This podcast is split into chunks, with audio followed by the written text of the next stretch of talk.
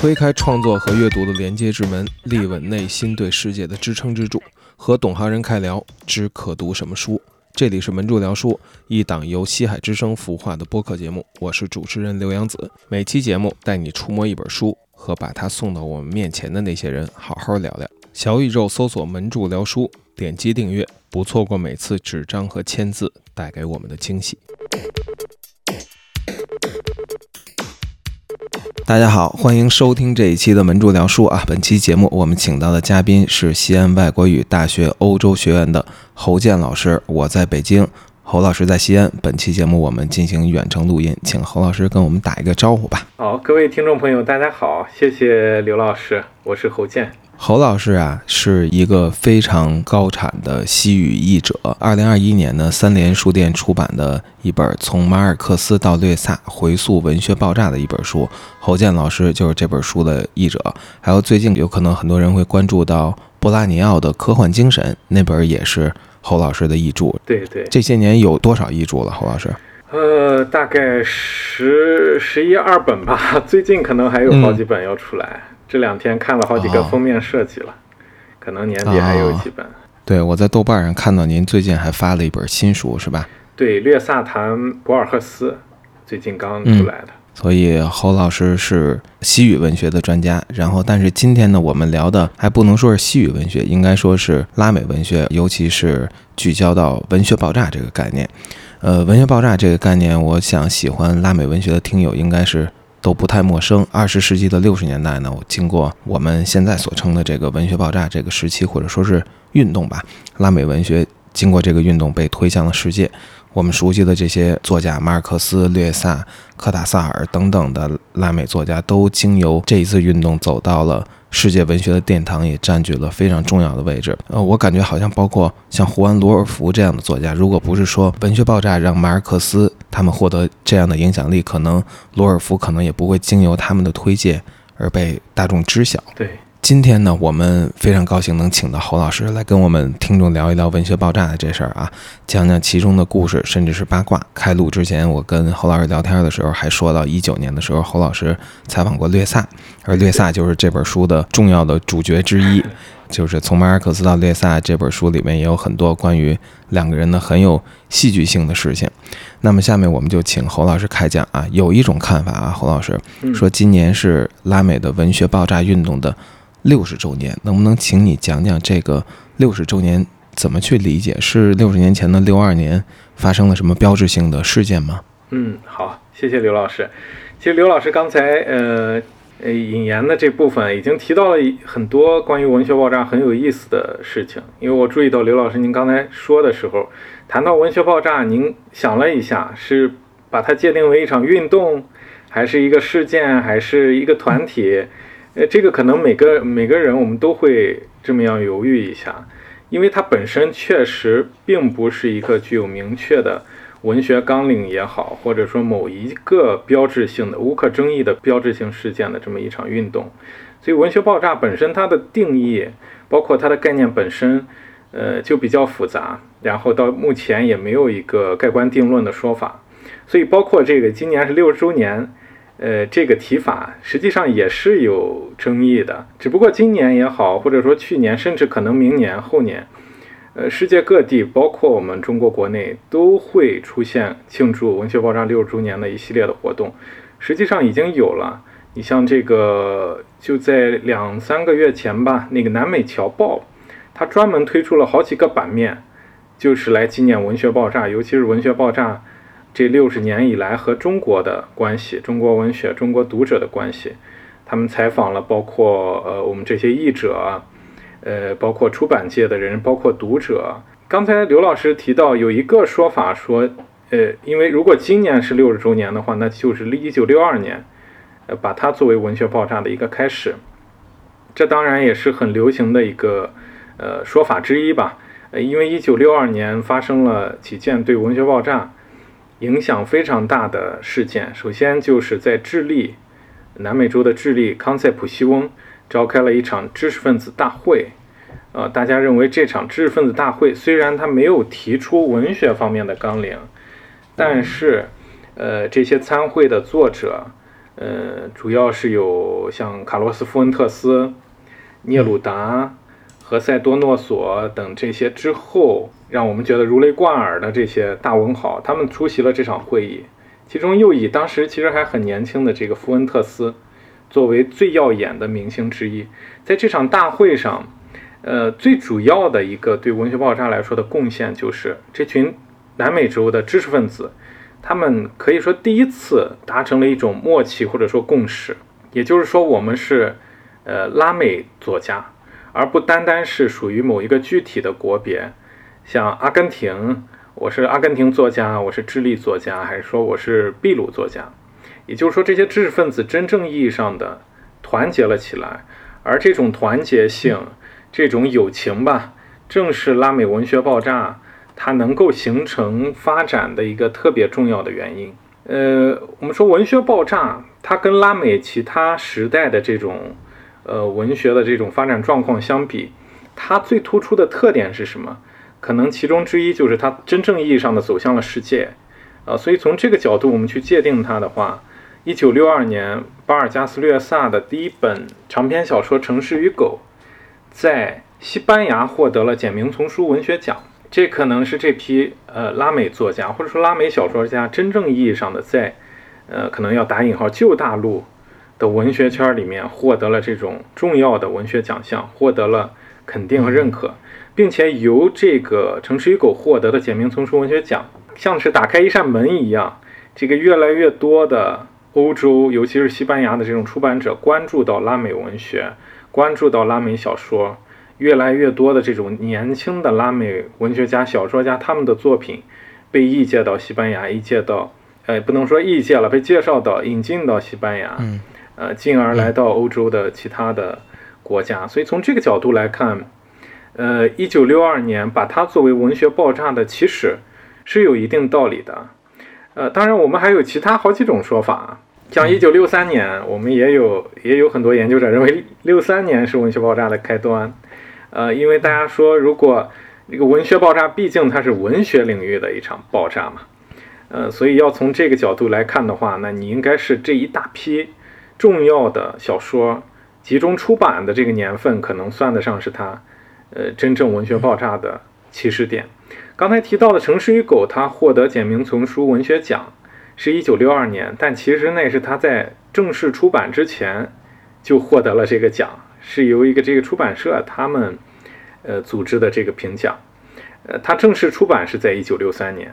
同时一九六三年还出版了像《跳房子》之类的这种文学爆炸的代表性的小说，啊，我们甚至还有一种说法说六四年才是起始点。乌拉圭有一个非常著名的文学评论家叫安赫尔拉玛。他是这个观点的一个主要的支持者。他说，文学爆炸主要就是出版界推动下的一种现象。所以从这个角度看，或者说从我们刚才提到的文学爆炸走向世界的角度看，他认为1964年是文学爆炸这批代表小说里面，《跳房子》这本，它首先打开了国际市场，啊，在国际市场上获得了畅销。呃，虽然《城市与狗》前面获了奖等等，但是它并没有。销售量方面啊，并没有达到这样一个高度，所以在拉玛看来，一九六四年才是文学爆炸的开始，甚至还有人认为一九六七年才是文学爆炸的开始，呃，因为这一年《百年孤独》出版，《三只忧伤的老虎》出版，呃，巴尔加斯略萨获得这个罗穆洛加列戈斯文学奖等等等等，呃，但是我认为六七年的话就有点儿太晚了，因为我们前面说了这么多。嗯，其实六二、六三、六四，呃，都有一定的道理。我们我所以我觉得啊，从我个人而言，我认为文学爆炸的开始可能是一个相对模糊的一个概念。它在六二到六四年之间，你你你无法确定一个明确的时间点，说就是从这儿开始的。呃，我认为六七年可以把它当做一个高潮，拉美文学爆炸的一个巅峰。啊，然后到七十年代初的时候结束，这是我个人的一个看法。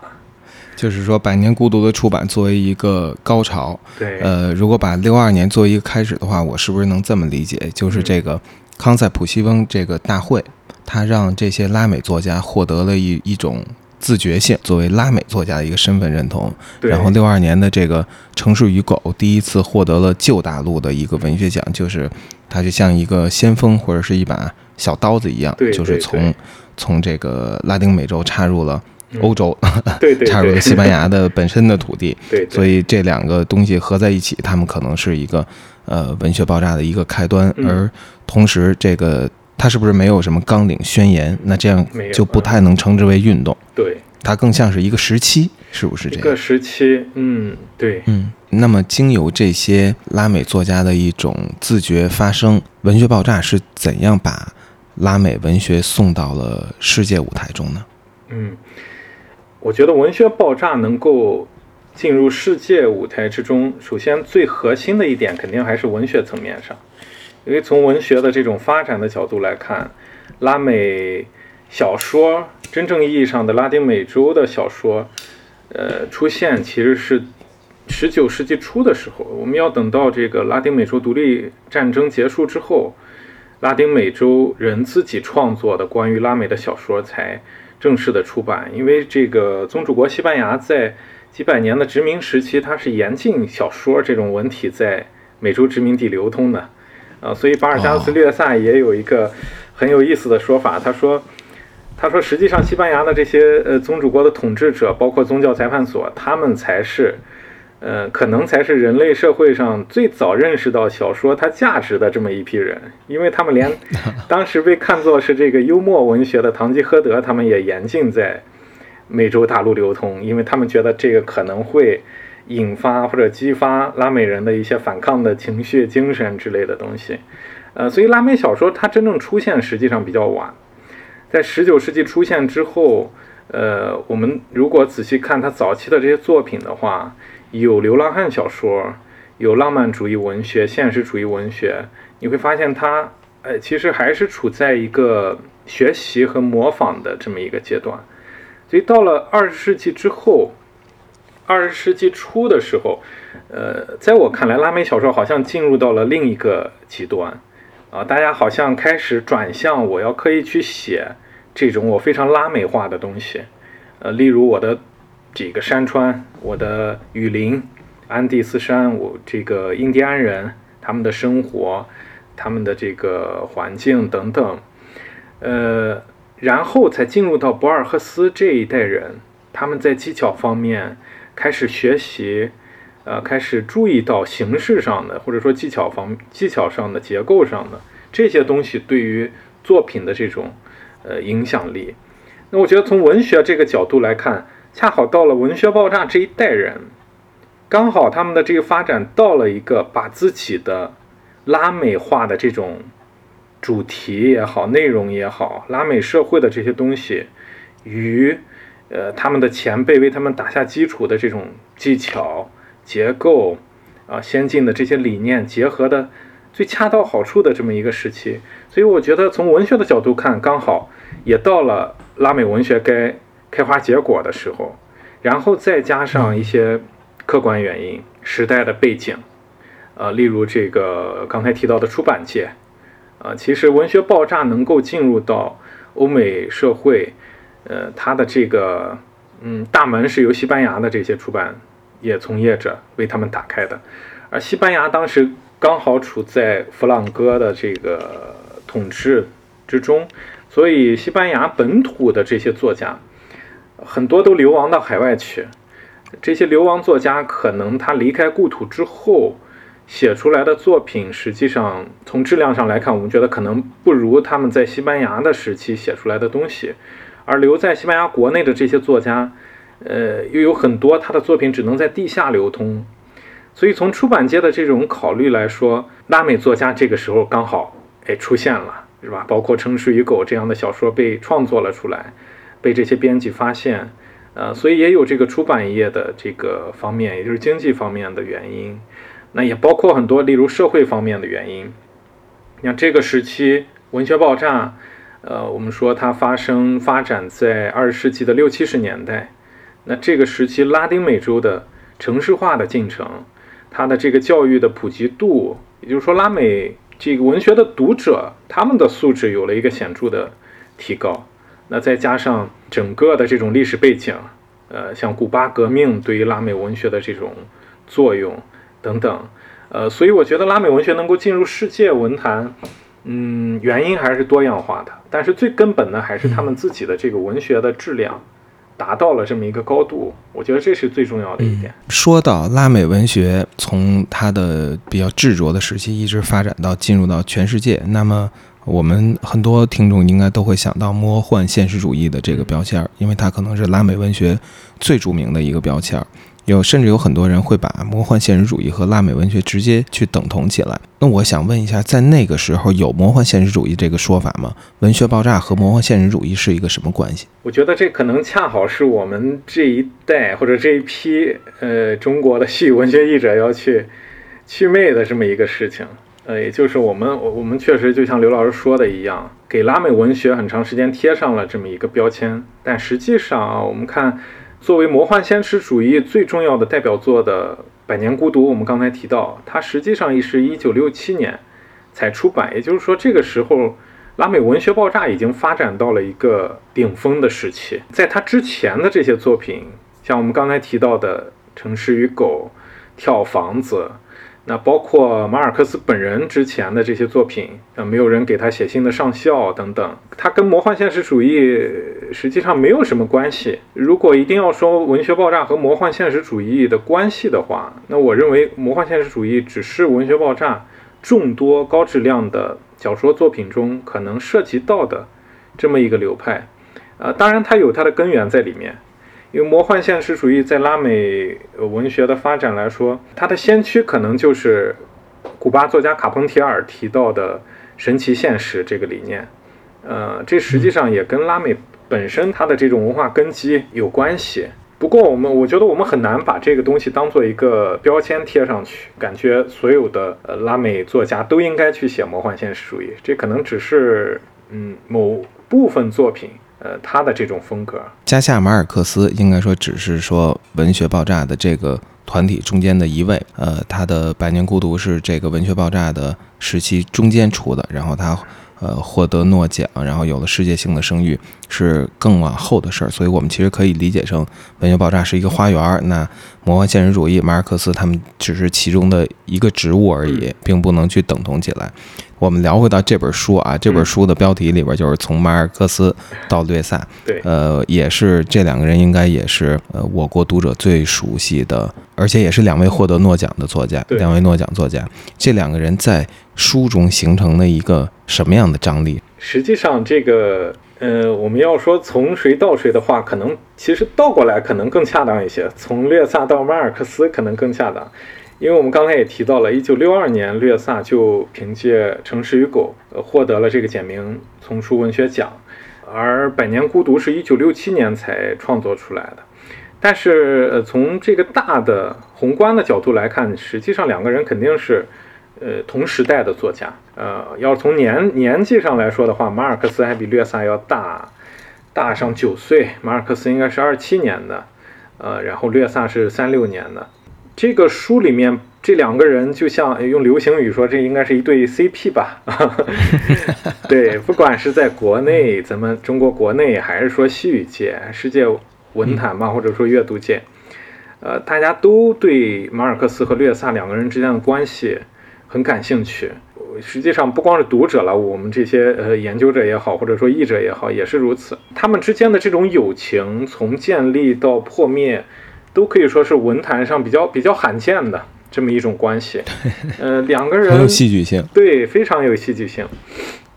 两个人最早的相识，实际上，又按照流行的说法，可以算是怎么说？网友要要让我们现在说的话，他们那会儿是笔友，呃，两个人互相通信通信了很久，但是彼此都没有见过面，呃，双方最早知道对方，起码是略萨最早知道马尔克斯。是略萨在巴黎做兼职的时候啊，那也可以算是他本人的一个当时的主要工作吧，就是给法国的一家电台做西语的广播栏目。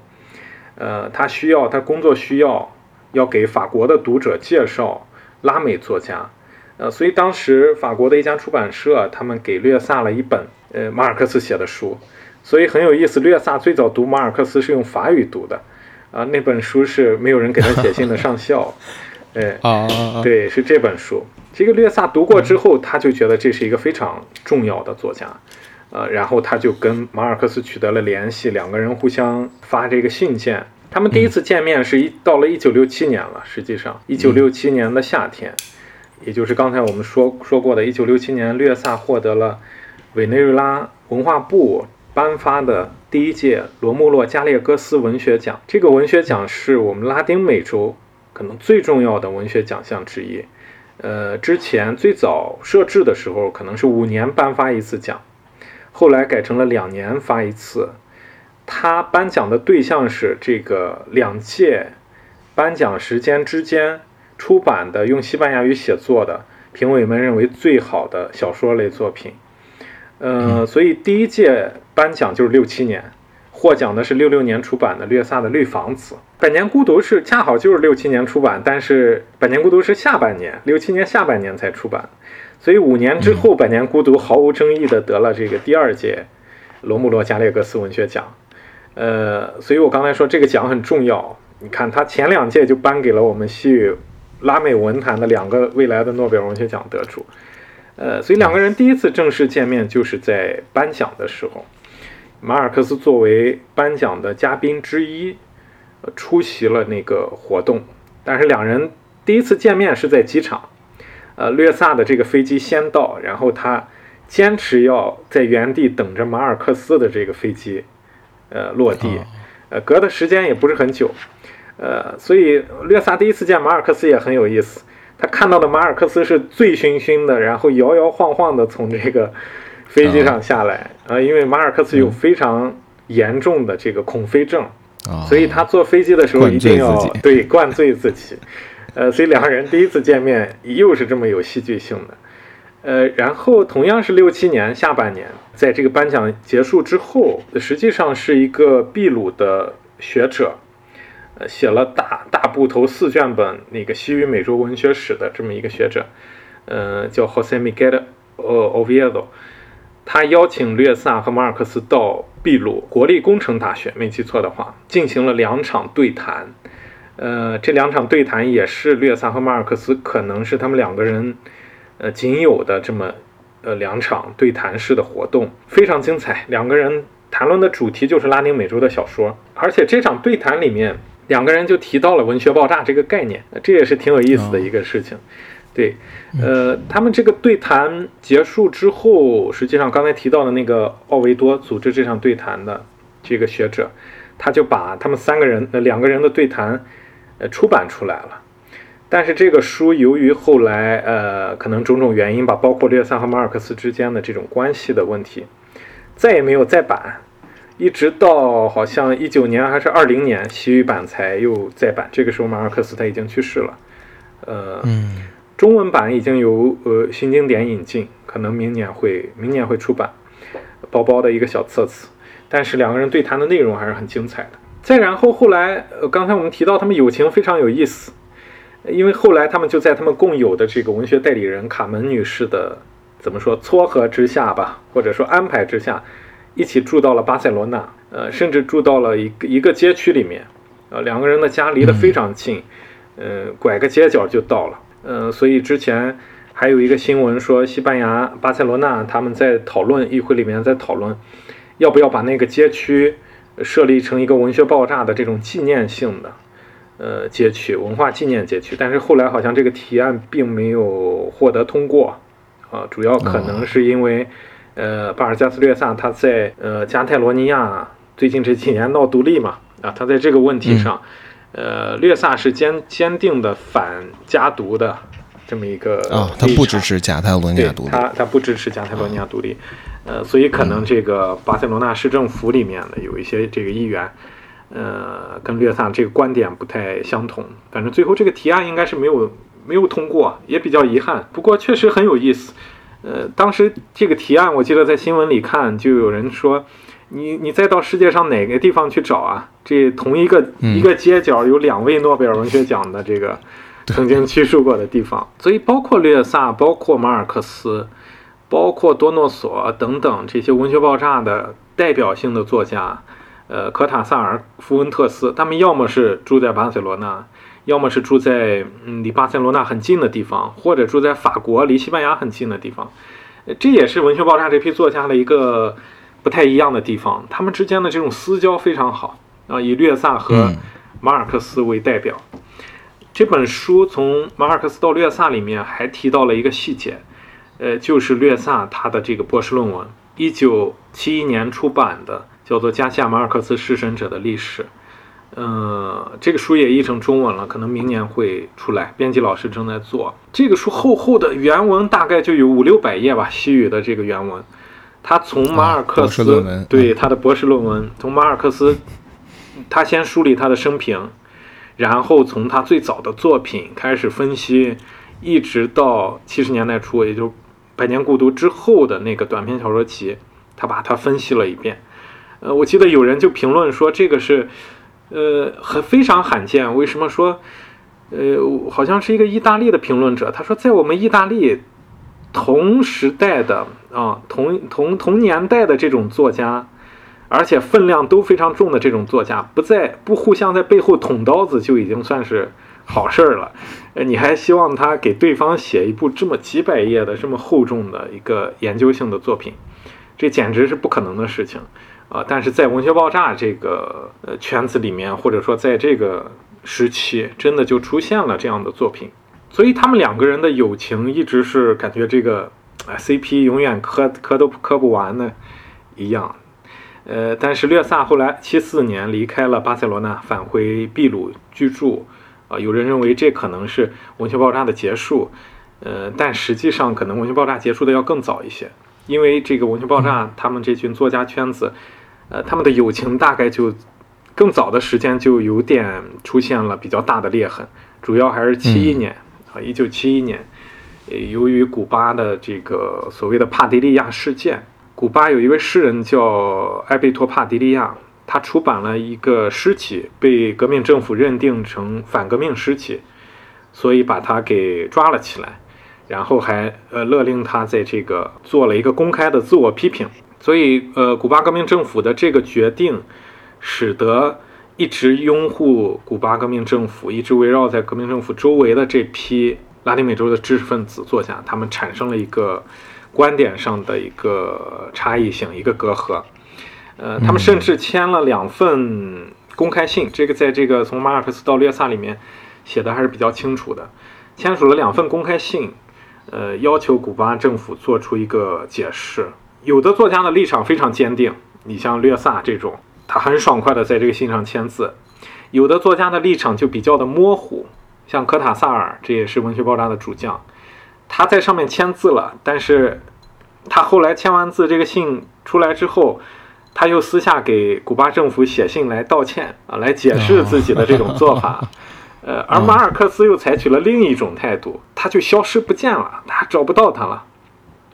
他从这个签对签第一封信的时候，他还就找不到他。嗯。呃，但是马尔克斯的一个好朋友，就是我们我们中文版也引进过一个叫《番石榴飘香》的一个访谈录的那个作者，他就代表马尔克斯，他说：“哎呀，那个马尔克斯肯定会签这个公开信的，所以我们就给他签上。”结果签上之后，这第一封信出来，马尔克斯就很生气。啊，到第二封的时候，他就明确绝对，呃，他不署这个名字。呃，所以从这个事件开始，实际上这些作家他的立场。他们的这种关系已经开始发生了很微妙的变化。后来七四年略萨离开了巴塞罗那，到七六年发生了我们可能文学界大家都很熟悉的，在墨西哥的一个电影的首映式上，马尔克斯和略萨时隔这么多年又再次相聚到一起。呃，根据描述说，马尔克斯张开双臂去拥抱略萨，然后还说着：“哎呀，我的朋友。”结果略萨就直接一拳打了上去。呃，挥起右拳把马尔克斯击倒在地。呃，这中间也有很多的传言，很多的说法。呃，有一种说法说，呃，据说略萨挥拳的时候说的是，呃，这一拳是为了你对帕特利西亚说的话打你的。帕特利西亚是略萨当时的妻子，啊，略萨的第二任妻子。呃，但是也有人说。呃，说不是，说略萨当时说的是这一拳是为了你对帕特利西亚做的事情打你的。嗯但是我们也不知道到底哪一个版本是正确的，或者说略萨到底说没说这句话，因为关于这个事情的传闻实在是太多了。呃，这一拳击出之后，就有在场的一位另一位作家，他跑出去到这个电影院门口买了块这个生牛排，让马尔克斯贴到自己脸上去。呃，关于这买牛排的人都有争议，呃，好几个人说是他去买的。所以这个事情确实是非非常扑朔迷离。马尔克斯也很逗，他直接就，呃，后来去那个他们在墨西哥城嘛，他找了一个他认识的摄影师朋友，给他拍下了几张照片。诶那个照片上你就能看到他的这个眼睛是肿着的啊，发黑发暗的、啊被打的地方对对，诶，这几张照片还是挺有名的，我们到网上一搜应该就能搜到。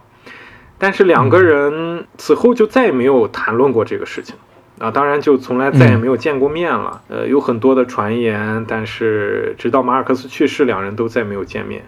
而且都、都对此闭口不言，呃，都不说到底是为什么。啊，也有很多记者也好，或者说学者也好，在很多不同的场合，呃，试图求证这个事情，但是略萨都略萨说，那就交给我的传记作家去研究吧。啊，他是绝绝对不会说这个的。呃，在马尔克斯去世之前，有很多次，大家觉得两个人应该是要呃和好了，可能有和好的这种迹象。呃，像我们刚才说，六七年《百年孤独》出版，零七年的时候，呃，出版了《百年孤独》的这个四十周年的纪念版，里面就收录了呃略萨的呃一篇文章，分析《百年孤独》的文章。啊，大家当时就觉得，哎，是不是这个两个人的关系要缓和了呀？还有刚才提到的那个弑神者的历史，呃，略萨的这博士论文，嗯、从他们两个人关系破裂之后，就再也没有再版过。七一年一直到，哎呀，记不清了，是一零年还是哪一年呀？就是略萨的作品全集文论卷出版的时候，把这个收了进去。然后大家又传言说，是不是两个人关系又好了呀？又。但是略萨自己辟谣说，他说这主要是因为既然要出作品全集，我觉得就有必要让读者看到我的整个作品的一个发展的脉络，所以他说我是拒绝就是人为的剔除这些东西的。呃，甚至还有传言说，一零年略萨获诺奖的时候，马尔克斯出来说，我们两个人终于一样了。后来。大家发现这是又是编的，就跟鲁迅，嗯，呃，网上说这是鲁迅说的，那是鲁迅说的，对，但实际马尔克斯他说他他并没有说这个这个话，啊，所以一直到马尔克斯去世，两人再没有见面，呃，到现在也没、哦。也没有，这个还是一个悬案。一九年我见到略萨的时候，呃，也想过要不要问他，后来想，呃，嗯。算了，应该他也不会说的，对。但是我当时还是鼓足勇气，我问了他一句，我说：“你愿不愿意让那个弑神者的历史，呃，翻译成中文出版？”结果略萨就很很痛快的就同意了。嗯、他说：“这个我没有任何就是不方便的地方，呃，只不过那本书只分析到了《百年孤独》之后的那个短篇集，我没有分析后面的作品。他说，实际上应该再把马尔克斯从那之后到他去世的这个作品都再分析一下。”但是略萨后来补了一句，他说：“呃，但是出于显而易见的原因，肯定这个书我是不会去写了。”对，所以还是一个谜团，很迷人。他们两个人的这种，可能这里面带着一点悲剧性的这种色彩，呃，也让他们的这段友情更加的，哎，让我们唏嘘，但是也觉得很珍贵、很难忘吧。嗯等于说，大家都知道略萨打了马尔克斯一拳，然后坊间传闻和略萨的妻子有关系，但是无法 无法去证实这件事情。而略萨的表现好像还是比较，呃，他多少还是能把作品和私人分开的。他首先有一个大原则是，他不愿意破坏自己作品的完整性，即使这里边有关马尔克斯，他也并不愿意把这些东西给剔除下去。但是呢，在这之后，他也不会再去写关于马尔克斯的东西了。对，呃，略萨确实是一个，我觉得啊，就我的观察来说，还是一个很有原则的这个知识分子。呃，因为曾经就有这个记者还是学者，我记不清，呃，直接问他说：“你跟马尔克斯的这种关系决裂，是不是因为你们在对待古巴政府的这种态度上造成的？”嗯，呃，略萨他回答说：“他说我跟很多我的朋友在政治意见上、观点上都有分歧。”他说：“但是我绝对不会因为政治观点上的分歧就跟我的朋友决裂，啊，所以他说，不是政治原因造成的，这个是他肯定过的。但是具体是什么原因，那可能就是私人原因吧，我们也不好再问了。应该就是私人原因。除了我们刚才聊的马尔克斯、略萨这两个呃怎么讲 big name 之外，嗯有没有还要扮演了重要角色的其他的人呢？呃，我觉得刚才我们提到的他们这一个群体，呃，其实住得很近的这些人，福恩特斯、何塞多诺索、呃，科塔萨尔，他们之间的这种交往，他们的这个友情，包括刚才提到的那个西班牙的出版者，他们的这个文学代理人卡门，在这本书里面都有呃或多或少的描写。我觉得他们在文学爆炸里面肯定是扮演着不可或缺的角色。呃，另外，实际上，如果要说跟文学爆炸相关的其他的扮演重要角色的作家，那我们也不应该忘记他们上一代的这批人，呃，像博尔赫斯，像鲁尔福，刘老师刚才提到的，呃，像卡彭提尔，呃，实际上我们刚才在梳理拉美小说它的一个发展过程的时候也提到，正是因为四五十年代这批作家他们奠定的这样一种基础，无论是神奇现实的这种。对于呃拉美本土的所谓的魔幻的也好，他们本土文化中的这种东西的继承，还是他们对于小说技巧方面的革新，呃，包括鲁尔福也被视为魔幻现实主义的先驱嘛，对吧？佩德罗巴拉莫、博尔赫斯，我们刚才也提到略萨谈博尔赫斯，刚好中文版刚刚出来，我们可以看到略萨对博尔赫斯他的一种态度、一种观点，在半个世纪的时间以来，他的这种变化。它的趋势是什么？呃，所以我觉得我们在看这本书里面对于文学爆炸的描写的时候，呃，也应该关注到这上一上一代的这些作家。刚才说的博尔赫斯、鲁尔福、卡彭提尔、多诺索夫、恩特斯、科塔萨尔这些名字，实际上也是如雷贯耳，也是 big name。呃，包括还有一位很有趣的，就是阿根廷作家萨瓦托，他很有意思。他可能按年纪来说，你要把他放在鲁尔福他们这批作家里面也可以。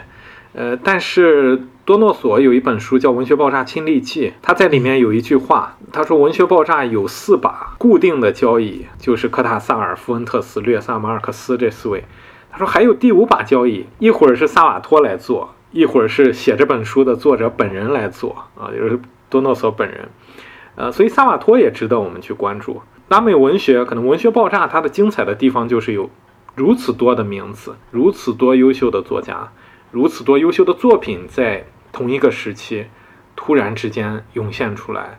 嗯，所以我觉得这本书，呃，从马尔克斯到略萨，实际上也可以作为一个像是书单一样的这么一个东西啊。你通过读一本书，能够发现很多的这个拉美作家，了解他们之间的这种关系也好，文学上的关系也好，呃，所以重要的名字还是挺多的。侯老师，我的印象里面，像《文学爆炸》的这些作家，他们好像和左派政治的关系特别的紧密。呃，可能也是当时这个南美它也有相应的历史条件。因为我印象很深，皮诺切特掌权的时候，马尔克斯说过会撂个狠话，说皮诺切特一天不下台，我就一天不写字儿。对，对，像这种把自己的作家生涯和政治关系、拉丁美洲的政治。绑定的这么紧密，呃，包括甚至我们在别的一些领域啊，这好像是南美的一特点，像马拉多纳也和古巴人的关系非常的紧密。那这些作家和左派的关系大概是一个什么样的？能不能为我们简要的介绍一下？李老师，你刚才提到了马尔克斯和皮诺切特的这个例子，呃，我岔开一点，因为我刚好想到了，呃，马尔克斯当时确实放了这个狠话啊，他说皮诺切特在在台上一日我就不动笔，呃，不过两三年后好像他的那个。呃，组长的秋天就出版了，对，所以这是马尔克斯的一个特点。呃，他这个呃说话有时候，包括在访谈的时候，呃，像我们刚才提到的他和略萨之间的那场对谈，啊，你能清楚的发现两个人的这种呃说话的这种风格。呃，包括我又想到一个很有意思的小八卦吧，小小趣事吧。那个略萨写他的博士论文。里面不是有一部分是马尔克斯的生平嘛？他在里面就写马尔克斯是一九二八年出生的，呃，结果后来略萨在我忘记是从欧洲回秘鲁还是从秘鲁回欧洲的过程中，在哥伦比亚停留了一天还是半天呢？刚好就遇见了马尔克斯的父亲，呃，马尔克斯的父亲就说：“你的那本书写我儿子的书写得很好。”但是为什么把他的生日推迟了一年？结果略萨说，这个生日是我问马尔克斯问出来的啊，是马尔克斯亲口告诉他说是自己是一九二八年出生的，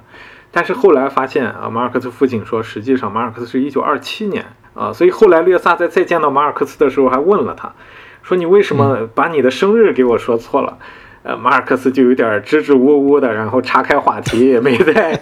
呃，后来就有人这个研究说，可能因为。马尔克斯想让自己的生日和《百年孤独》里面描写的那场对于橡胶工人屠杀的这个历史事件，在时间上产生一定的吻合，都是一九二八年。嗯，啊，有人说可能是因为这样，啊，所以马尔克斯连自己生日都故意来说错。这是刚才提到他和那个皮诺切特放狠话的这个例子想到的。呃，左翼确实是这样，可能因为呃拉丁美洲本身它的历史。这么多年的受到殖民压迫，包括呃西班牙殖民者走了之后，我们学拉美历史的时候经常说前门逐狼后门进虎，呃这个西班牙人走了，英美又来了，呃哪怕英美不提他，我们拉美自己也有考迪罗这个独裁者啊军人政权等等，所以革命也好，左翼的这种思想也好，一直是拉丁美洲。拉丁美洲人可能骨子里面他的一种带着的一种东西，他的这种反叛的精神、反抗的精神，所以拉美的这些作家确实跟其他大陆比起来，跟其他国家比起来，也有这样一个特点，他们跟政治生活的这种联系性非常紧密。你看拉美作家好多都要么当过总统，要么当过这个呃部长或者这个官员。或者像略萨这种选总统没选上的，这也有，呃，对，嗯，所以左左派的这种思想，你像我们刚才提到的二十世纪初的拉美的所谓的大地主义文学、土著主义文学，它实实际上希望通过描写雨林区的生活、山区的生活、土著人的生活，这批作家他其实带有一定的功利性，或者说目的性，他希望自己的作品产生这样一种宣教式的。教化式的作用，希望来刺激包括土著人在内的这些人群，他们起身去反抗等等。但是这样带来的问题是什么？带来的问题就是，当你的文学作品教化的这个性质太浓的时候，或者说目的性太强的时候，你很难写出真正意义上的高质量的文学作品来。所以就我而言，文学爆炸之所以成功，我觉得可能恰恰是因为，一方面左派的这种思想确实在一定程度上团结了他们。尤其是一九五九年古巴革命胜利，包括一九六二年刚才说的康塞普西翁大会的召开，这批作家拉美意识觉醒了，团结到了古巴革命政府周围。但是话说回来，我觉得文学爆炸之所以成功，可能很重要的一点就是他们在一定程度上也跳脱出了这种所谓的左翼右翼之间这种政治观念对于自己文学创作的。影响，尤其是跟刚才提到的二十世纪初的这批拉美作家比起来，因为拉美的这左翼内部可能本身它也有很多的这种不一样的观点，所以有人就说，这个七一年刚才提到帕迪利亚事件的爆发，实际上是长久以来就在拉美左翼的这些知识分子内部已经有的这么一种矛盾的一种激发。呃，我刚才说了，文学爆炸成功一定程度上跳出了呃左右翼的这种观点的影响。呃，我我们还是以略萨为例，因为略萨在，呃七十年代初，帕迪利亚事件之后，他逐渐的思想从左开始转向右，呃，我们现在一般认为他是一个右翼偏右翼的这么一个知识分子。嗯，但是我们看他二零一九年出的最新的一本长篇小说《艰辛时刻》，它描写的就是二十世纪五十年代中叶，呃，危地马拉的这种。民主改革、土地改革，它的失败，呃，为什么失败？就是因为在美国中央情报局它的支持之下，包括美国的联合果品公司在利益的驱动之下，它所支持的危地马拉军人发动政变，推翻了危地马拉民选政府阿本斯政府的这个过程，这是略萨一九年最新小说的一个主题。啊，他本人也说，他想写这本书，写了想了很久。呃，他说《酒吧长谈》如果写《酒吧长谈》的这个目的是表现我们秘鲁人是什么时候倒霉的，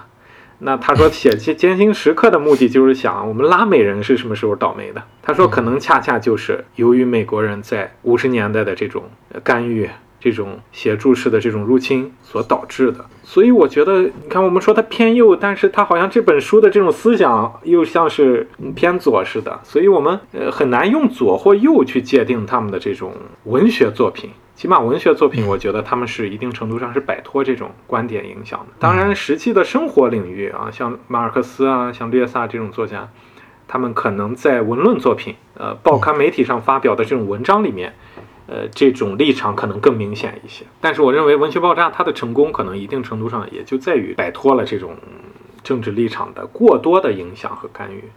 感觉左和右这个东西在南美大陆上是一个非常复杂的东西，是一个互相交织的。它和呃传统的和欧洲和美国以及东亚，甚至我们这种政治态势还是不太一样的。它有它非常独特的自己的历史文化的一个。发展的过程。对。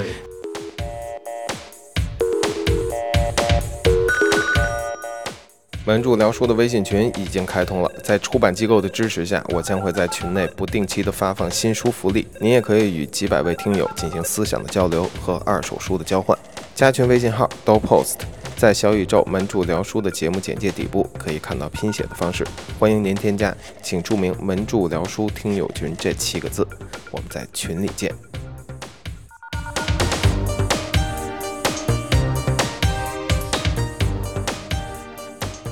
那说到这儿啊，侯老师，咱们可以聊聊他们对中国的影响了。其实拉美文学在中国文坛是产生了非常大的影响的。呃，你也介绍过，国内有本书叫《我与加西亚马尔克斯》，这里边其实包含了莫言、余华、王安忆、阎连科、格非等等非常如雷贯耳的中国作家的名字。这个拉美的文学爆炸和我们中国文学界有一个什么样的关系？我觉得这个拉美文学对中国文学的这个影响，可能也是也是一个挺有意思的话题。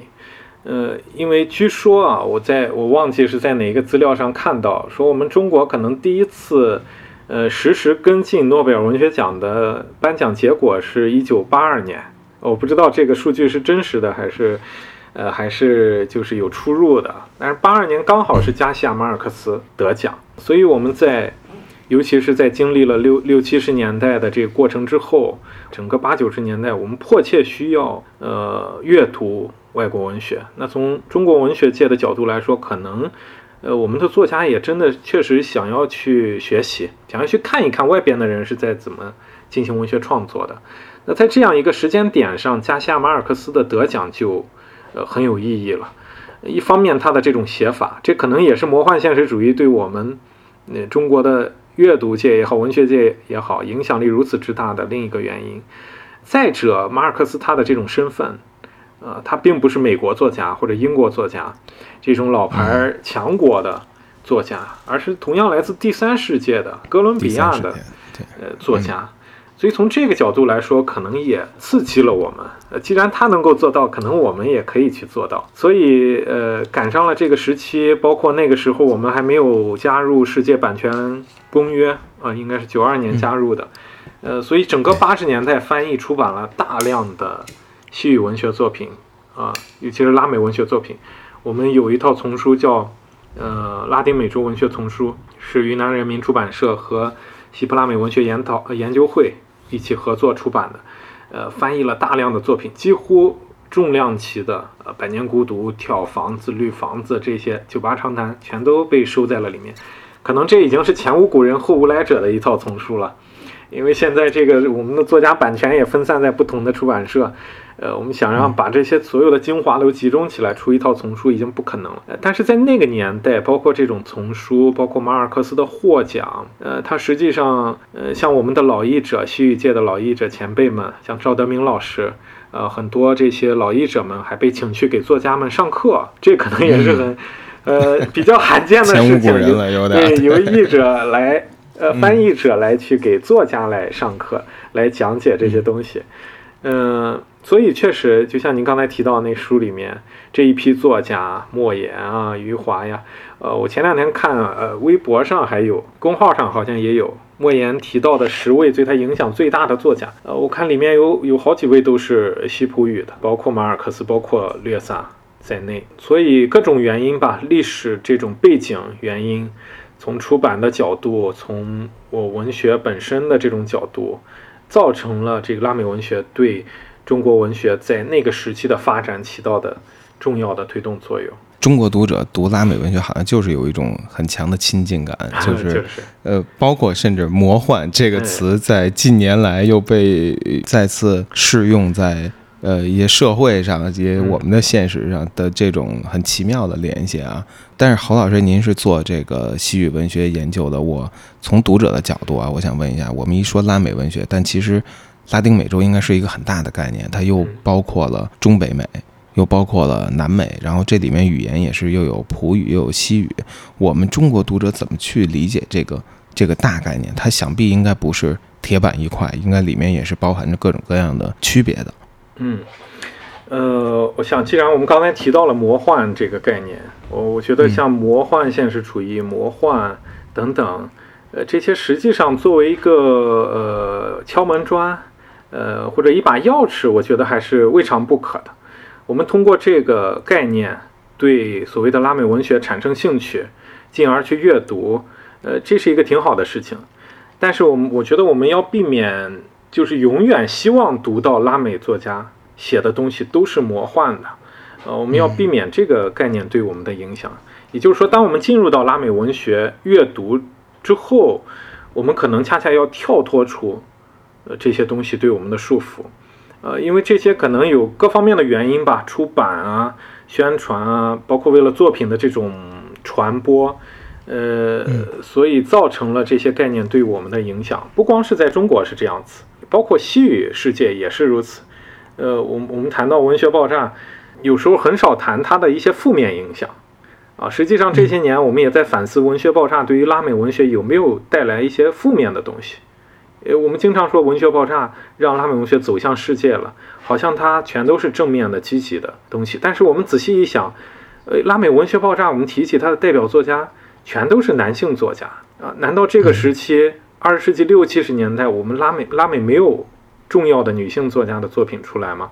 呃，实际上这些年大家在反思这个问题，而且我们发现确实有很多很重要的女性作家在那个时期也推出了他们的代表作。你像有一位墨西哥作家叫做埃莲娜·加拉，她是呃帕斯的前妻，奥克塔维奥·帕斯的前妻。可能这个身份本身就遮盖了他的一定程度上遮盖了他自己的这种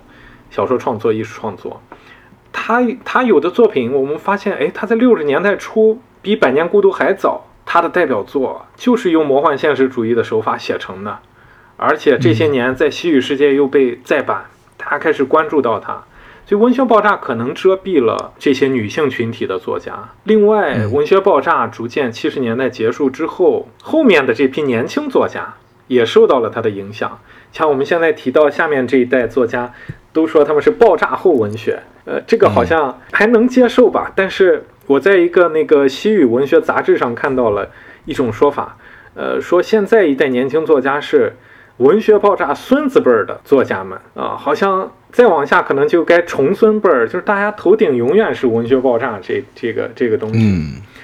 所以刚才刘老师也提到，文学爆炸它带动了像鲁尔福、卡彭提尔这些这些作家，可能一定程度上带动了他们的作品。但是在他们成功之后，这群年轻作家面临的情况又不一样，因为这些出版商、出版社在七十年代。面临着大量的竞争的情况下，他们很多已经不再像六十年代一样想去挖掘这些新的作家，反而是大量的出版再版这群文学爆炸成功作家的作品，所以对于这些年轻作家也有一定的影响。呃，我这我这么说的目的就是想说，呃，魔幻现实主义也好。文学爆炸也好，他们可以帮助我们进入拉美文学的世界，但是我们不能永远让这些概念去束缚我们，好像拉美就只是这些主题，只有这些作家一样。其实，包括我上拉美文学课也是这样子，我会给我的学生说，拉美文学实际上是一个太大的概念了。呃，我们如果到西班牙、到拉美去读研究生，你学文学专业的话，你可能你的课程只是聚焦到某一个国别，它的这个文学是怎样的，所以拉美文学内部每个国家之间又有不同。呃，你如果再稍微扩大一点概念，有的这个文学史家写文学史的时候，他按什么来写呢？他把拉美整个地区分成几个区域：加勒比海区域的文学，这个墨西哥文学，安第斯山文学，拉普拉塔河沿岸文学。所以你看，从拉美整体最大的概念到这个区域的概念，到国别的概念，实际上它是千姿百态的啊。所以，嗯，还好近些年我们拉美文学不停的在引进，不光是这些老作家的作品，还有新作家的作品。这其实对于我们中国的读者来说是一个难得的机会，我觉得，呃，我们要进入到这个拉美文学的范畴，然后我们可能就要抛开魔幻现实主义。抛开文学爆炸，去真正把它当做一个文学作品去读，啊，去感受它的文学魅力，啊，而不以它是否魔幻为唯一的评判标准，呃，我觉得这是我的一个看法，就是要跳脱开，跳出这个标签。对，侯老师说的我也特别深有感触，因为我感觉，呃，大概十几年前吧，当我们一看到一个是来自于南美的作家的时候，往往基本上还是。呃，福恩特斯啊，科塔萨尔啊，近几年我发现，呃，智利的作家、秘鲁的作家的名字已经很陌生了，就是不是不是他们那波人里的人了。对对对。对，从侯老师来看啊，那这个拉美文学的这种引进翻译，在咱们国家大概是一个什么状态？是比较饱和、比较充分的状态，还是说还有大量没有被介绍过来的好作家？侯老师能不能给我们介绍几个？谢谢刘老师，这刚好是我博士论文之前研究的话题，就是西语文学在中国的这个译介出版的这个过程。呃，实际上刚才我们也提到了一点，就是八十年代，呃，文革结束之后的八九十年代，是我们中国译介拉美文学的一个第一个高峰吧。呃，到九十年代可能中叶或者后半叶这段时期，呃，原因刚才也提到了。呃，我们文学界的关注，或者说普通读者也有阅读外国文学的这种大量的需求。那从呃出版方的角度来说，我们没有加入版权公约，呃，我们可以自主的选择文本去进行翻译。但是当九二年我们加入世界版权公约之后，而且随着这些出版社可能由公立的这种出版社逐渐变成这个自负盈亏的这种模式，大家开始更多的你要考虑到。呃，盈利问题，考虑到这个利益问题，呃，所以后来在九十年代，尤其是下半叶，到一直到我觉得可能到零九年左右，是我们西域文学、拉美文学在中国国内译界的一个低谷期，非常低的低谷期。因为我是零六年开始读大学的，呃，我印象非常深，我们我们有一门课叫拉丁美洲概况。那门课从第一节课，我们的老师就说：“呃，这门课就是最后的没有考试，就是一个大作业。你们这一个学期时间去读《百年孤独》，读完之后写一篇书评就可以了，多少多少字的书评。这个看起来好像挺简单的，但是我们那一个学期面临的最大的问题就是找不到《百年孤独》这本书。因为我们图书馆我记得很清楚，呃，只有一本还是两本。我们两个班大概六十个同学。”你都不知道那本书流流落到谁手中去了，所以我们当时做的一个很重要的事情，时不时的我们就要出学校，到学校对面的那个村子口，有时候有有那个小书贩儿推着一个小推车卖那种盗版书，有时候会有《百年孤独》，呃，我们才可能去买一本，或者几个人一起买一本，一个宿舍传阅着去看。但是到学期末还是有很多同学没有。轮到或者说没有找到这个书，嗯，所以那个作业怎么写的就不就不暴露大家了。但是这起码反映出来，在那个时候我们要找西语文学的作品、拉美文学的作品，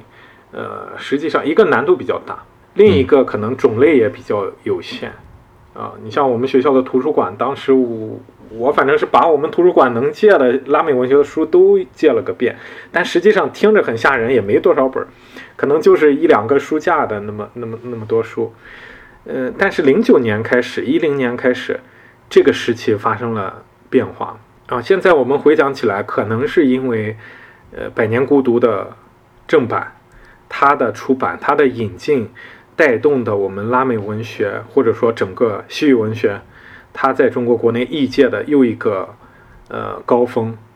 呃的到来。因为我听说啊，我我不见得是真的是这样子，我听说当时有很多家出版机构在竞价《百年孤独》的版权。呃，而刚才提到的马尔克斯的文学代理人卡门女士，这个是非常会做生意的一位一位老太太了。呃，我听说她当时的策略是这样，她她把这个《百年孤独》的版权拿在手里，她说：“呃，你们要出《百年孤独》，我就要先看一看你们的这个实力怎么样。所以，那你们就先出其他作家的作品，呃，你像先出略萨的，先出这个科塔萨尔的等等。”呃，让大家来出，然后他把《百年孤独》最后才，呃，以一个挺高的价格可能卖出来。这是我听到的一个版本，当然我没法求证这是真的还是假的。但是，呃，据我对卡门女士的这个了解，我我觉得可能应该也有很很强的真实性在里面。呃，因为九六年我们国内曾经出过一套书，很有趣，叫《呃略萨全集》，很有趣。九六年。就出略萨全集了，是吧？人家略萨后面二十多年还在写，写了很多东西。呃，里面就有略萨的自传《水中鱼》。《水中鱼》它里面收录了一个赵德明老师写的前言，他就谈到了他在西班牙跟卡门谈《水中鱼》这个书的版权的这个艰难的过程。本来就想谈这一本书，结果最后把全集给那个买过来了，都都给买过来。呃，所以卡门还是挺厉害的。但是不管怎么说。从零九年、一零年这段时间开始，略萨的作品又重新在国内出版，然后马尔克斯的《百年孤独》等等，呃，你看，哪怕在八九十年代，我们翻译拉美文学，呃，如此如火如荼的时期，科塔萨尔的很多书也没有译过来，像他那些经典的短篇小说，但是这些年他的短篇小说全集也过来了，马尔克斯几乎所有的书，略萨所有的书，呃，波拉尼奥这样的。呃，二十一世纪具有代表性的，或者说二十世纪末代表性的拉美的呃作家，这个热度，我认为到现在也依然没有熄灭。呃，这可能也是多方面的原因。西语文学还有很多没有被挖掘的东西，不光是新作家，包括老作家也是这样子。你像这两年，我记得很清楚，有一本书，呃，阿根廷作家阿尔特的《七个疯子》。阿尔特这个作家实际上是一个公版作家，呃，而《七个疯子》又是一个文学成就非常高的作品，但是在很长时间里面，不光是中国读者，包括我们中国的西语学界，我们自己的拉美文学史也好，我们的文学课也好，可能对阿尔特也，呃，不会做深入的讲解和研究，这实际上是我们呃做的不太够的一个地方。但是这两年，阿尔特被挖掘了出来，《七个疯子》《喷火器》。愤怒的玩偶已经有四本书了吧？出来，像刚才说的萨瓦托，他的几本书也都有再版，他的回忆录马上也要出版。呃，另外一个我非常喜欢的一个作家，乌拉圭作家奥内蒂，呃，他可能目前只有呃造船厂很个别的作品被译介过来，但是呃他的那个圣玛利亚三部曲，包括短篇小说全集。嗯，我知道版权都已都在中国马可能马上要出版，呃，贝内德蒂他的这个休战呀，他的短篇小说全集呀，这一批老作家还有很多很精彩的作品没有被引进到中国。另外，就是刘老师刚才提到的年轻一代的这些作家，呃，西域文学界、拉美文学界这批年轻一代的作家，实际上实力还是很强的。有的作家写的东西，我我个人而言是很喜欢的。你像智利作家桑布拉，他的好几本小说在国内，呃，《盆栽》《回家的路》《我的文档》都已经有中译本。还有一个哥伦比亚作家很年轻，呃，叫做胡安·加弗里尔·巴斯克斯，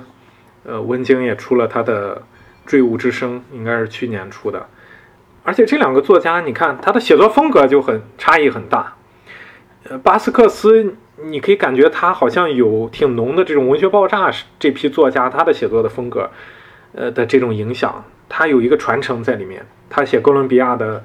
呃贩毒问题，这个暗杀问题等等这些政治性的东西，而桑布拉他就聚焦平常人的家庭式的这种生活的描写。比如拉美的年轻一代作家，他们写作的风格，他们的主题非常多样化。包括我自己那个，呃，我之前译过一个短篇小说集，和南大的裴老师一起译的，叫做《呃最后假期》。这个作者应该是一八年我们请到九九请到上海书展的。为什么提到他？因为他来了之后，我一聊天发现他比我还小一岁。一个一个这个八八年的，当时对还是很年轻的这个这么一个作家，包括这些女作家、女性作家，其实拉美文学界也是长时间很没有关注到这些女性作家，但是这些年他们也纷纷冒头。呃，有一位叫马里亚娜·恩里克斯，她有一本书出来叫《火中遗物》，在国内已经有了，马上另一本叫《床上吸烟危险》，呃，嗯，也是一个。呃，挺有意思的书，呃，可能马上要上市。然后这两天，呃，有本书我看在豆瓣上，在在很多朋友朋友圈里面很火，一个智利作家拉拉巴图特写的《当我们不再理解世界》，一个短篇集子。呃，这些作家有的作家我可能我还没读，你像这个《当我们不再理解世界》，它在我这个后面书架上，我拿到，但是还没有时间去读。但我觉得很有。很有意思，你像渡边呀，像他们都在说这个书很有趣。呃，到底有趣在哪儿？我可能我后面也得抽时间去再补补课，再学习学习。但是可能能回答您刚才的问题。我觉得西语文学、拉美文学可以译介的东西还有很多，应该这个高峰还没有过去。我觉得对于读者来说，对于我们这些译者，对于西语的学习者，都是一个好事情。特别好，刚才侯老师一口气儿给我们拉了一个 非常长的一个名单，我会到时候我在整理录音的时候，我把这个名单我要整理出来，然后贴到我们的节目的简介里面，然后以方便我们的读者去取用。然后，当然在这之前，我要要请侯老师给我审一下，看看我这个听写是和查询到底对不对？对，因为咱们那个。南美人的名字还是非常的复杂的，比如说，我记得侯老师就说过，其实要是按照习惯，我们都应该是说加西亚马尔克斯，应该说是巴尔加斯略萨，但是我们以一种对于呃欧美人名的一个习惯方式去称他为马尔克斯，称为略萨，但其实呃大家名字要更长一些。说对这本那个从马尔克斯到略萨的书名，当时确定这书名也有这个问题。因为从他西语原文来说，他的名字应该是嗯，De Gavo a Mario，就从加伯到马里奥。嗯，加伯是马尔克斯的昵称，马里奥是巴尔加斯略萨他的名字。这个西语国家的人一看他能明白啊，Gavo 肯定第一反应就是这个马尔克斯。然后跟 Gavo 放在一起的马里奥，他还很能，哎，那肯定就是略萨了，巴尔加斯略萨。嗯但是对于中国读者而言，可能不太行。我们要是出这本书，叫《从加伯到马里奥》，可能就没人买了。对，可能以为是游戏书了。这个对，当时，呃，编辑老师就跟我，呃，跟我在这商量。我说呢，放他们的这个中国读者比较熟悉的名字。我们还在讨论是放从加西亚马尔克斯到巴尔加斯略萨，还是像现在这样从马尔克斯到略萨。呃，我也提到了这个问题，因为我们称呼他们，实际上称呼略萨是不正确的。略萨是。他的母姓，因为我们要么把他名字说全叫呃马里奥巴尔加斯略萨，或者把他父姓母姓都说全叫巴尔加斯略萨，略萨。但是这个略萨这个称呼马尔克斯，这已经是在中国的这个读者群体里面大家已经接受的呃一种说法，所以我们最后还是决定用大家比较熟悉的，呃一方面作为书名也不也不好太长。呃，然后大家确实面向中国读者的这本书，呃，我们觉得这样写也也可以接受。但是我一般在那书里面，或者是在我写文章的时候，第一次用这种简写的时候，我可能都会加一个注释来说明一下。实际上这并不能算是特别规范的说法。呃，你像这个书出来之后，我把它呃寄给了那个呃一位老前辈。北京外国语大学的郑书九老师，我是很战战兢兢的，呃，这个给他的，因为这个郑老师每次讲座啊，他讲文学爆炸这些的时候，他都会说这个事情，说略笑略撒是不对的，是不对的，呃，但是我把这个这个还是寄给他，然后然后郑老师果然啊批评了我，我也给他解释了一下。啊，郑老师说，要是换成我。那书名这样，我可能就不出了。但是我想，这个书要是不出来，可能损失还是对于读者来说还是更大了。嗯，所以我们还是嗯这样去考虑的。呃，侯老师，我最后啊，我有一个。呃，问题是跳脱出书这个事情的。您是在西安外国语大学的，应该是欧洲学院任教是吧？嗯，对对。嗯，就是这个欧洲学院，它是是一个语言学院吗？比如说是西班牙语系吗？是这样吗？呃，我们有呃，应该是七个语种吧，如果没记错的话，西班牙语、葡萄牙语、德语、法语，呃，有像匈牙利语。呃，罗马尼亚语、波兰语，那个不止七个，希腊语等等，我们好几个，就是欧洲的这片的这个语种，在我们学院啊，呃，它我们还有亚非学院啊，什么这种，它是按地理概念来划分的，实际上就是外语学院。那如果说，因为我们的听友里边可能会有很小的小朋友，有可能他是 是高中生，是要面临考大学，或者有可能他是本科生要面临上研究生，如果他想学西班牙语，您有什么建议吗？嗯，刘老师，您提到这高中生，我想起的，呃，想起了一个一个一个事情，挺好的，呃，我也想跟您分享一下，和听众也分享一下，呃，应该是去年，我突然收到一封邮件，结果就是一个高中生同学写给我的，好像是高二吧，当时，嗯，他是北京北师大还是还是哪个学校附中的一个高中同学，呃，他说他特别喜欢拉美文学。呃，所以他想在他们那个学校里面成立拉美文学社，然后他提给我那邮件里面提了很多的设想，呃，然后我给他回复，我给了他一些呃我的想法，后来我们就那个邮件往来，呃，也往来了几次。他这个拉美文学社当然最后没有成立起来，呃，因为他说这个同学之间对拉美文学如此感兴趣的还是太少了，呃，但是让我很欣慰的就是他。他没有因为这个事情受挫，他还是在不断的去阅读这个拉美作家的作品，而且非常厉害。他自己写，他说他们有那个读书分享会之类的活动，他写的这个文章，当然中文写的，他发给我，我看了之后，我觉得这这这可能有的是这写的比我们本专业的同学，呃，分析这个作品分析的还要更好，所以这也让我很让我本人其实也很鼓舞。就是我们的这个翻译过来的作品，呃，有中学的同学，呃，在阅读，可能还有年纪更小的朋友在阅读，在喜欢，或者说哪怕我们的我们翻译的书，读者群体有的作品可能不是很大，但是能遇到这样一个读者，其实我们的工作也就没算白做。呃，那回到刘老师您刚才的问题。那那我觉得就这个同学的例子而言，或者说就我本人的例子而言，我觉得想学好西班牙语，最主要的还是你要有找到一个兴趣点，就是你对于西班牙语国家的这些文化，不一定非是文学，它的文化，例如足球也好，或者这个舞蹈也好，音乐也好，不管哪一个方面，呃，我觉得你对它产生兴趣，喜欢它，想要更深入的了解它。这个可能是对于西语学习而言，嗯，最重要的事情之一，尤其是对于初学者而言，因为语言学习有时候可能真的是挺枯燥的一个一个事情，尤其像西班牙语，呃，我们那天我一个朋友还还说，这个西班牙语听起来他们说话怎么那么快呀？啊，听这个说的太快，确实很快，抢着说，对我们。大一、大二的时候做听力课都特别紧张，确实接受不了。这跟我们说话完全，我们细声细气儿的，他们这叽里哗啦的，还有变位，动词变位，你搞不清楚怎么一个一个动词啊？你像坐下，怎么还要分六个人称的变位是吧？还有不同的时态，现在坐下，过去坐下，这虚拟式怎么坐下？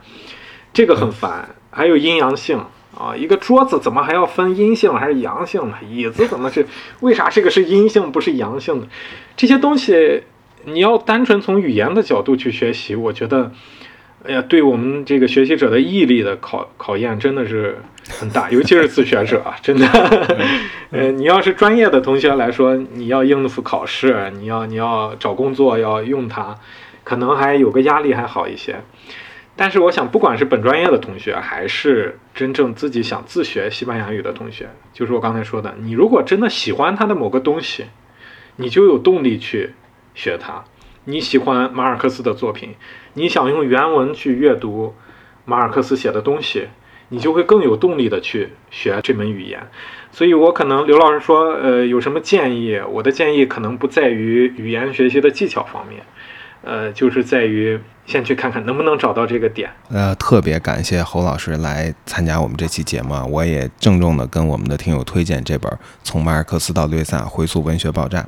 过程是非常愉悦的。它的作者是两位，呃，格拉纳达大学的两位教师，但是这个这个行文我特别惊讶的就是。其中并没有那种我们认为的那种呃学者气，他有一个特别强烈的一很强的精气神贯穿下去。我不知道这是，甚至不知道这是不是一个西语文学的一个传统，就是读下来就觉得胸中一直有有一股真气在里边顶着，然后吸引着你一直往下看下去。确实是这两个作家，呃，这两个作者本人的他的行文的一个风格。但是我呃看这个西班牙人写的这种。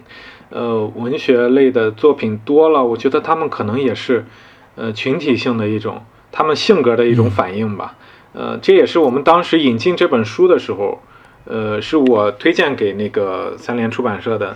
黄新平编辑的。嗯，我也是考虑到这一点，就是我们与其引进特别枯燥的学术著作，不见得会吸引更多的读者去关注我们拉美文学、西语文学。所以我觉得这本书这两个作者的风格。非常适合让我们的读者去接触、去接受更多的拉美文学的信息。呃，另外我也不知道算不算打个小广告，就是这个作者他的另一本书也也也快出来了，可能明年。呃，叫做《缪斯到来时》，那个书也很有意思。呃，他写的是这个十几位西普语文学作家他们的写作的习惯、写作的这种癖好之类的这些东西。呃，结合他们的人生、他们的作品的风格，也是类似的这种很轻快的、轻巧的这样的行文。我希望有更多这样的作品译介到国内，然后带动更多的读者去认识、去了解呃拉美文学或者西语文学的全貌吧。然后更重要的是阅读文本、阅读小说本身。我就补充这么多，谢谢刘老师。太感谢了，侯老师。好，呃，那这期节目啊，我们内容就聊到这儿。到时候呢，大家可以通过我们节目贴出来的侯老师推荐的，大家也许还不太熟悉的这个拉美文学的书单，链接式的去发现自己喜欢的东西，而且也可以关注侯老师的豆瓣儿。侯老师经常会在豆瓣上分享一些。拉美文学、西语文学的一些最新动态，如果您关心的话，肯定能从侯老师这儿获得很多新的信息、新的观点、新的见解。好，那这期节目就录到这儿，感谢侯老师参加，谢谢刘老师，拜拜，各位听众，谢谢，拜拜。